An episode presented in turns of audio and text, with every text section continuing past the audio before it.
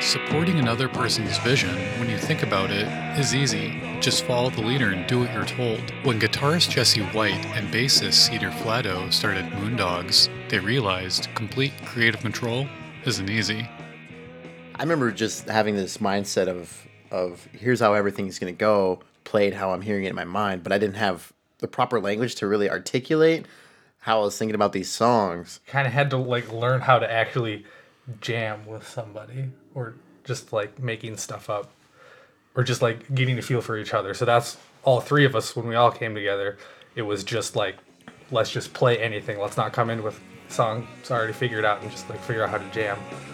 After recruiting drummer Shauna Willie, the group went into lockdown, and as it emerged, the band found an unexpected problem.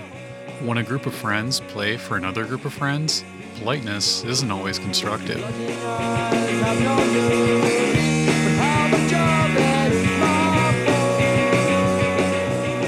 I want better feedback from people. Yeah. Like, I don't just need a pat on the back, like, yay, that's Mm-hmm. good. Well, thanks. You know, that's great because I worked hard. So I hear what you're saying. Yeah, I I want those comments where it's like somebody will say something critical and you're like, oh, like that pisses me off, but you're right. Like, you know, and now I got to address this thing that I didn't see before. Like, I want something that helps me expand just my point of view, but also how much work I'm willing to put in. Because if somebody's like, oh, this part is cool, but it could use this, it's like, okay, well, why didn't I think of that?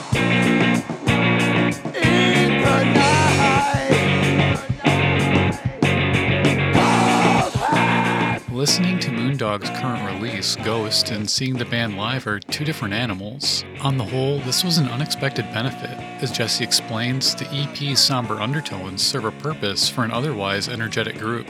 I think Ghost is really sort of just um, an exercise in basically taking this sum of experiences and, and feelings that were really not good for me, not healthy for me, and sort of expunging those and really getting a lot of catharsis from the process of writing about it and then recording it and then putting out into the world.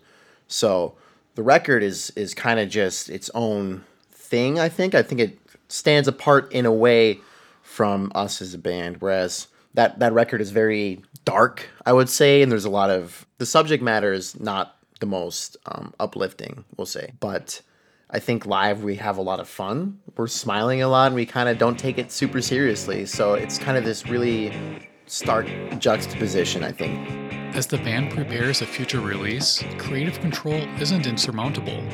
As Jesse points out, it's a chance to move forward. I've always been the kind of person who doesn't like to label, especially people, but also music. And so, by us having a dynamic in sound and direction that's sort of hard to put a label on. It allows me to really, in itself, is sort of a reflection of my own personal growth and, and where I've come since the writing stages of, of Ghost up to now, where we're writing a whole new sort of set of songs.